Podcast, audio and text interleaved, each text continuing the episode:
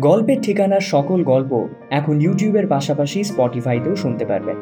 বিস্তারিত জানতে অবশ্যই চোখ রাখুন ডেসক্রিপশনে। সুন্দরবন কথাটা শুনলেই আগে বাঘের কথা আর বনবিবি ও দক্ষিণ রায়কে নিয়ে আজগুবি গল্পের কথা মাথায় আসে, তাই না? অবশ্য লোকে ঘুরতে যায় বটে, কিন্তু কখনো কি শুনেছেন? লোকে মধু সংগ্রহ করতে গ্রাম শুদ্ধ দলবল নিয়ে গেছে? আগে হ্যাঁ আগেকার সময় গ্রামে গঞ্জে ব্যাপারী বাড়াতে এমনটাই হতো। চলুন, আজ আমরা তেমনই একটা গল্প শুনে নেব আমাদের গরিবের টেনিদা, ওরফে শিবুদার মুখে। দেখি উনি কি বলেন। শুনতে থাকুন গল্পের ঠিকানার আজকের নিবেদন সুলেখক শ্রী অনিন্দ পালের কলমে জঙ্গল ক্লাবের পঞ্চপ্রদীপ।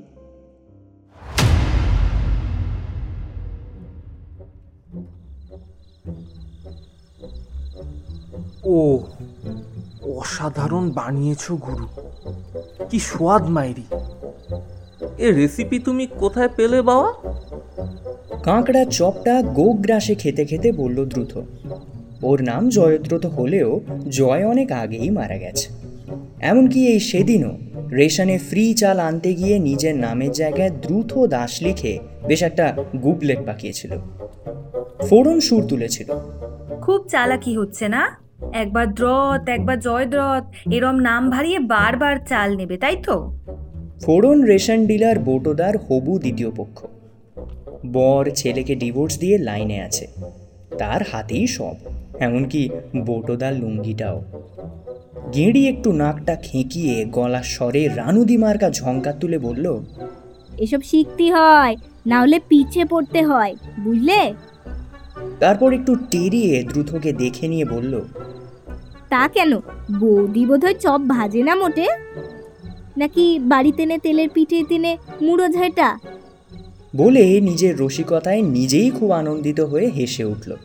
সে হাসির দমকে পাকাঠির বেড়া চপের দোকান আর একটু হলেই দেহ রেখেছিল আর কি। যদি না শিবুহাড়ি সেখানে এসে পড়তো। আরে বা, করো কি করো কি। আরে শিবুদা যে। এসবের মধ্যে কখন ধোঁদল এসে বসেছে বেঞ্চে কেউ খেয়াল করেনি। এই ছেলেটাকে দ্রুত একেবারে সইতে পারে না। এত আঁতেল পোষায় না তার। আরে কিছুই বিশ্বাস করে না। সেদিন বলল সে নিজে দেখেছে সাপ গরুর বাঁট থেকে দুধ চুষে খায়। বলে কি না? কতটা গাঁজা টেনেছো বাবা। আরে ঝাউখুড়ো তো পরিষ্কার দেখেছে, আর ঝাউখুড়ো কি মিথ্যে বলে?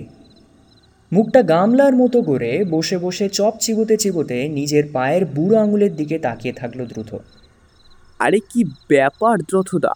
হেব্বি সাঁটাচ্ছ তো সন্ধে সন্ধে। তা বৌদি কি বাপের বাড়ি? ষষ্ঠী করে এখনও ফেরেনি বুঝি? না হলে এই সন্ধ্যাবেলায় এখানে তো খুব একটা দেখা পাই না তোমার। কথার ফাঁকেই একটা আদমনি থাপ্পড় দ্রুতর পিঠে ল্যান্ড করিয়ে দিল ধোঁদল দ্রুতর ইচ্ছা করছিল একটা চার অক্ষরের খিস্তি দিয়ে ওর ঘেঁটিটা নেড়ে দিতে। শুধু গেঁড়ির সামনে মান সম্মানটা নষ্ট করবে না বলে চুপ করে গেল। কিন্তু পরিষ্কার বুঝতে পারল যে তার হাতের আঙুলগুলো কাঁকড়ার দাঁড়ের মতো নিষ্পিস করে উঠছে। তো শিবুদা হ্যাঁ, বলো বলো তোমার খবর কি বলো? অনেক দিন তো হলো তোমার গল্প শোনা হয়নি। তা চপুরি খেতে খেতে একটা বরং গল্প হয়ে যাক দেখি। যদি গল্প ভালো লাগে তবে বিলটা নয় আমিই দেব। একদম পাক্কা। নাও নাও নাও এবার শুরু করো। ধোঁদল এক ঠোঙা চপমুড়ি নিয়ে বসে গেল আরাম করে। শিবুদা গম্ভীর মুখে খানিকটা সময় বসে থেকে বলল শুনবি বলছিস? আচ্ছা ঠিক আছে। একটা গল্প শোন তবে। শিবুদা বড় এক ঠোঙা মুড়ি আর গোটা চারেক চপ নিয়ে বসল। একটা কামড় দিয়ে বলতে শুরু করল। তখন আমরা সব কলেজে পড়ি। খুব ঢাকাবুকো এই মাঠে ফুটবল পেটাচ্ছি তো রাতে শরৎ বুড়োর বাগানে নারকোল চুরি করে দাঁত দিয়ে ছাড়িয়ে সাবার করে দিচ্ছি। তুমি তো শুনেছি আরশোলার ভয়ে একবার একতলার ছাদ থেকে গরুর উপরে লাফিয়ে পড়েছিলে। ওই বাগানে নারকোল চুরি করতে যেতে তা ভয় করতো না? দেখ যদি একটাও কথা না বলে শুনতে চাস তবেই কিন্তু বলব। ধোঁদল একটু ছিঁচকে হেসে উঠল বোধহয়। শিবুদার কথাটা শেষ করতে না দিয়েই বলে উঠল দ্রুত। আরে শিবুদা তুমি বলো তো ওসব বেফালতু কথায় কান দিওনি? আরে আচ্ছা আচ্ছা আচ্ছা। আমি আমি আর কিছু বলব না। আমি খাওয়ায় মন দিলাম। নাও নাও নাও উম, তুমি বলে ফেলো দেখি। ধোঁদল খাওয়ায় মন দিল। আবার শুরু করল শিবুদা। তো আমরা একটা ক্লাব করেছিলাম তখন জঙ্গল ক্লাব। পাড়ার মূল যে ক্লাবটা ছিল সেটা থেকে বার হয়ে এসে আমরা পাঁচজন মিলে এটা বানিয়েছিলাম। আসলে আমাদের একটু অ্যাডভেঞ্চারের শখ উঠেছিল কি না তখন জিম করবেট খুব পড়েছিলাম, বুঝলি? হঠাৎ একটা ঘুঁত ঘুঁত ধরনের আওয়াজে সবাই সচকিত হয়ে উঠল। এদিক ওদিক তাকিয়ে বোঝা গেল গেঁড়ি। সেই চেপে থাকা হাসি এখন শিবুদার গল্পের খোঁচায় বুকের খাঁচা থেকে বেরোনোর জন্য হুটোপুটি শুরু করেছে। তারই দরুন এই সাউন্ড এফেক্ট। যাই হোক, শিবুদা একটু সময় গেঁড়ির দিকে চেয়ে আস্তে আস্তে বলল পালানটা কি আর সাধে সারা বছর বাইরে কাটায়? গেঁড়ি শুনতে পেল কি না বোঝা গেল না। সে আবার বেসনের ডেচকিতে কবজি ডুবিয়ে নাড়াতে লাগল। তো ওই জঙ্গল ক্লাবের কাজকর্ম দেখে গ্রামের লোক আমাদের পাঁচ বন্ধুকে নাম দিয়েছিল পঞ্চপ্রদীপ। জঙ্গল ক্লাবের পঞ্চপ্রদীপ। নামটা আমাদের খুব মনে ধরেছিল। একদিন আমাদের পঞ্চপ্রদীপের এক প্রদীপ ন্যাঙা খবর দিল পাশের গ্রাম তাড়দা থেকে সুন্দরবনে মধু ভাঙতে যাবে। আমরাও ভিড়ে গেলাম সেই দলে। যদিও তার জন্য প্রচুর কাঠখড় পোড়াতে হয়েছিল, কারও বাড়িতেই বাবা মা রাজি ছিল না তো। রীতিমতো পালিয়ে ওদের সঙ্গে যোগ দিয়েছিলাম। বনবিবির থানে পুজো দিয়ে নৌকো নিয়ে আমরা পৌঁছলাম যখন, সেদিন তখন বিকেল, রায়মঙ্গলের একটা খাঁড়ির মধ্যে। সেদিন আর নামা হলো না। বৈশাখের সেই রাতে নদীর বুক ছুঁয়ে আসা হাওয়ায় প্রাণ জুড়িয়ে যাচ্ছিল। সঙ্গে আনা খাবার খেয়ে সবাই নৌকায় পালা করে জেগে ঘুমিয়ে কাটালাম। রাতের দিকে বনের ভিতর থেকে বাঘের গর্জনে বুক কেঁপে কেঁপে উঠছিল। কিন্তু তখন যুবক বয়স একশো ডন তিনশো বৈঠক না দিলে ঘাম দেয় না। তখন কি আর অত ভয় পেলে চলে? আর তাছাড়া কদিন আগে এখান থেকে চার কিলোমিটার দূরে বাঘ একটা কাঁকড়া ধরতে যাওয়ার দল থেকে একজনকে নিয়ে গেছে। ফলে ওখানেই আরও কটা দিন বাঘটা থাকবে। এদিকে এখন আসবেন। এমনটাই দলের অভিজ্ঞ নিখিলতা বলেছে। তাছাড়া বনবিবির সিন্নি আছে? ইয়ে মানে একটু বেশি হয়ে গেল না শিবুদা? আবার ধুন্দুলের খিটকেল খোঁচা। কিন্তু এবার আর শিবুদা রেগে গেলেন না। উল্টে বললেন সে তুই কি বুঝবি হ্যাঁ? দুবেলা বাপের অন্ন ধ্বংস করিস তো এই বয়সেও। আর সর্বক্ষণ তো ওই আহ, কোলকুঁজো হয়ে বসে আছিস হ্যাঁ? নিজের দেহটা যে ঘটের মতো হয়ে যাচ্ছে সে খেয়াল আছে হ্যাঁ? এরকম অপ্রত্যাশিত পাল্টা ব্যাটিংয়ে ধ মেরে গেল ধোঁদল। আর চোখে নিজের গজিয়ে ওঠা ঘুড়িটার দিকে একটু দেখে মেরুদণ্ড সোজা করে বসার চেষ্টা করল। দ্রুতর বেশ আনন্দ হলো এতে। শিবুদা তুমি বলে যাও। গেরি আর দুটো করে চপ দাও তো সবাইকে। হ্যাঁ আমরা পঞ্চপ্রদীপ মানে আমি শেতল ন্যাঙা দুঃখে আর লেলো তার সঙ্গে ওদের তিনজন এই হলো মোট ছজনের দল। এর মধ্যে দুজনকে থাকতে হবে নৌকোর কাছে পিঠে। তার মধ্যে একজন নৌকায় আর একজন ডাঙায়, যাতে দরকার মতো নৌকো তীরে আনতে পারে। ওদের একজন লোকের সঙ্গে শেতল থেকে গেল। সে ছিল সবচেয়ে ভীতু আর বাকিরা যাবে বনের মধ্যে। আটটার দিকে নামতে পারা গেল। তখন ভাঁটা বাদা বনে মাটি ঠেলে ওঠা শিকড়ের খোঁচা বাঁচিয়ে আমরা সৈনিকের মতো চললাম, মৌচাক লুট করতে। কিন্তু আমরা তো আর মূলই নয়। ফলে নিয়মগুলো জানতাম না। সবার আগে বীর বিক্রমে চলছে লেলো। ওর হাতে এই এক মানুষ সমান ছাঁট। এবার তোদের মনে প্রশ্ন আসতে পারে, ছাঁট কি? বলছি, শোন, ছাঁট হলো বিরাট একটা মুগুর। বাঘ পড়লে ওটা দিয়ে বাঘের চোয়াল ভেঙে দেওয়া যায় হ্যাঁ। কিন্তু সবার আগে লিলোকে যেতে দেখে দলের প্রধান ধমকে বললেন এই ও নিয়ম নয়। আগে সাজনিরে যেতে হবে তারপর যাবে কাটুনি বাবলে তারপর বাকিরা। সাজুনি হলো দলের প্রধান। যে পথ দেখিয়ে চাকের সন্ধান চিনে দলকে নিয়ে যাবে তা ওই সাজুনি নিখিলদার বিশ বছরের অভিজ্ঞতা। একটা গাছের কাছে হঠাৎ থমকে দাঁড়িয়ে গেলেন। আমাদের তো ভয় প্রাণ টিপ টিপ করছে। দাঁড়ালেন কেন? বাঘ নাকি? মুহূর্ত কয়েক দাঁড়িয়ে থেকে বললেন এই দিক পানে এসো সবাই। আগুনে মৌমাছি দেখছি এখানটায়। এরাই বাদাবনের সবচেয়ে ভালো মৌ বানায় খলিশার মধু পদ্মমধু এদের চাকে ছাড়া পাওয়া যায় না। ওনার পিছন পিছন আমরা একটা গাছের নিচে এলাম। অদ্ভুত ব্যাপারটা হলো, একটা পায়ে চলা রাস্তা যেন তৈরি ছিল আমাদের যাওয়ার জন্য।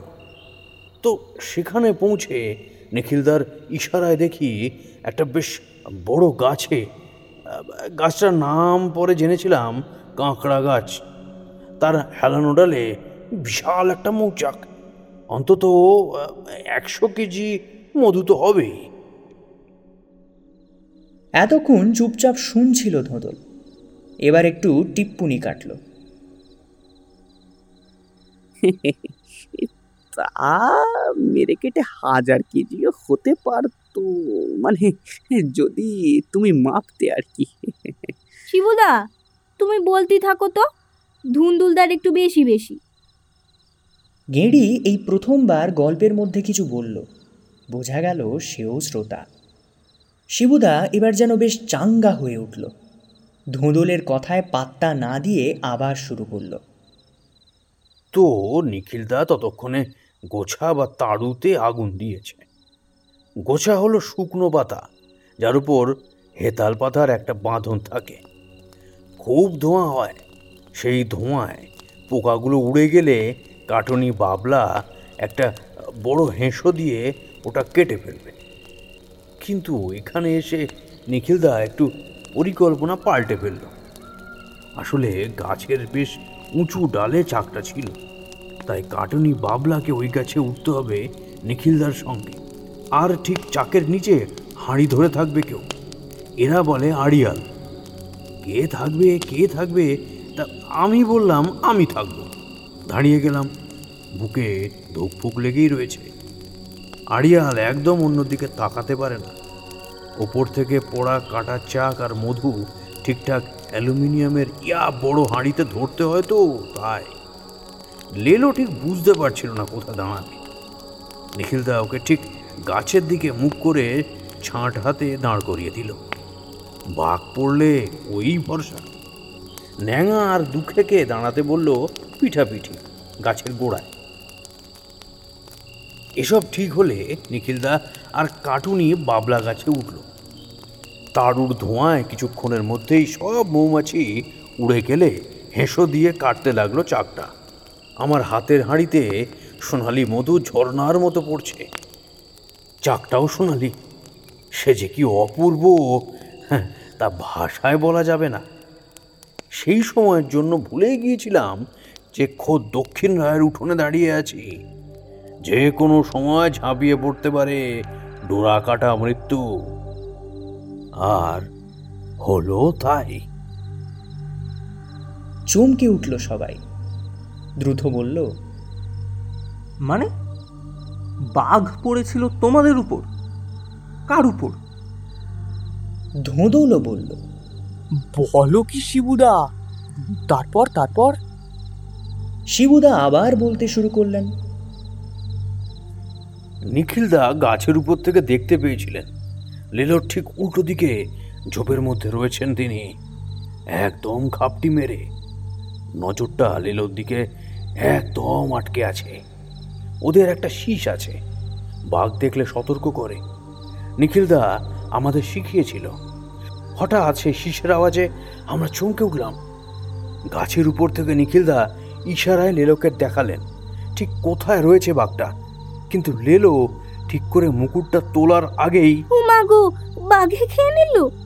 গেঁড়ির আর্তনাদে সবাই চমকে উঠে দেখল সে কখন চপের কড়াই ফেলে একেবারে শিবুদার ডান পাশে এসে বসে পড়েছে। লেলো মুগুরটা তুললো বটে আর তখনই ঝোপের থেকে বেরিয়ে তিনি দিলেন এক লাফ সঙ্গে একটা চাপা হিংস্র গর্জন।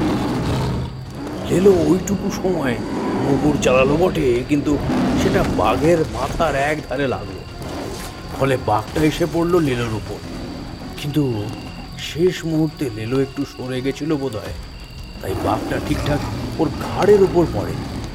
লেলো চাপা পড়েছিল বাঘের পেটের ঠিক নিচে। সে হলুদ, কালো মেশানো একটা বিরাট চেহারা।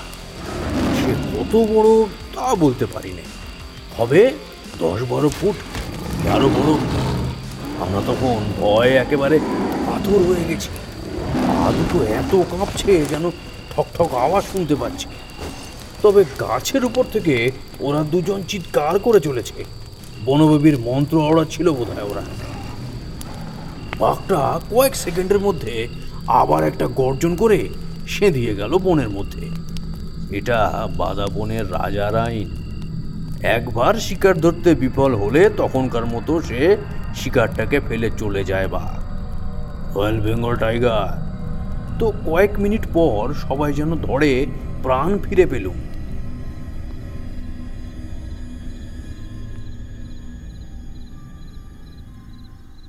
উফ আমরাও। বাবা শিবুদা যা একখানা তুমি সাসপেন্স দিলে উফ বাপ রে বাপ বাপ। দ্রুত বলে উঠল। কিন্তু লেলুদার কি হলো? শিবুদা এবার যেন একটু থমকে গেল। একটু চুপ করে থেকে একটা দীর্ঘশ্বাস ফেলে বলল না মরেনি। তবে প্রাণটা বেঁচে গেল বটে। তবে চুপ করে গেল শিবুদা। সবাই উদ্গ্রীব হয়ে উঠল। প্রায় একই সঙ্গে বলে উঠল তবে কি শিবুদা? একটু চুপ করে থেকে শিবুদা আবার বলল আমরা যখন লেলোকে তুললাম তখন ওর জ্ঞান নেই। শ্বাস চলছে। পেচ্ছা পায়খানা করে চলেছে জামা কাপড়ে। প্রচণ্ড ভয়ে আর কি। তো ওখানেই শেষ সেই মধু ভাঙা। ফিরে এসে যখন দুদিন পরও লেলোর জ্ঞান ফিরল না, তখন ছুটলাম ওকে নিয়ে হাসপাতালে। ওর মা তো আগেই বিছানা নিয়েছিলেন। আর বাবা থাকে আসানসোল। খনিতে কাজ করেন। বলে আমরাই তখন সব আবার একটু দম নিয়ে বললেন শিবুদা। হ্যাঁ জ্ঞান ফিরল ওর পাক্কা এক বছর পর। কিন্তু একটু থেমে শিবুদা বলল আবার সারা জীবনের মতো বোবা হয়ে গেল ছেলেটা। কোনো দিনই আর কথা বলতে পারেনি লেলো। পারেনি মানে? দ্রুতর গলায় উৎকণ্ঠা এই তো গত বছর মাত্র সাতচল্লিশেই চলে গেল। সবাই চুপ করে গেল। গেঁড়ি বেঞ্চ থেকে উঠে চপের কড়াইটার কাছে গিয়ে ওদের দিকে পিছন ফিরে আঁচলটা দিয়ে একবার চোখটা মুছে নিল। তারপর পাম্পিং স্টোভটা নিভিয়ে দিল। আজ আর ভালো লাগছে না। চপগুলো বাচ্চুর বাবাকে দিয়ে দেবে। পুষ্টি ভাত দিয়ে খেয়ে নেবে বেচারা ছেলেটা গত বছর কাঁকড়া ধরতে গিয়ে মরেছে।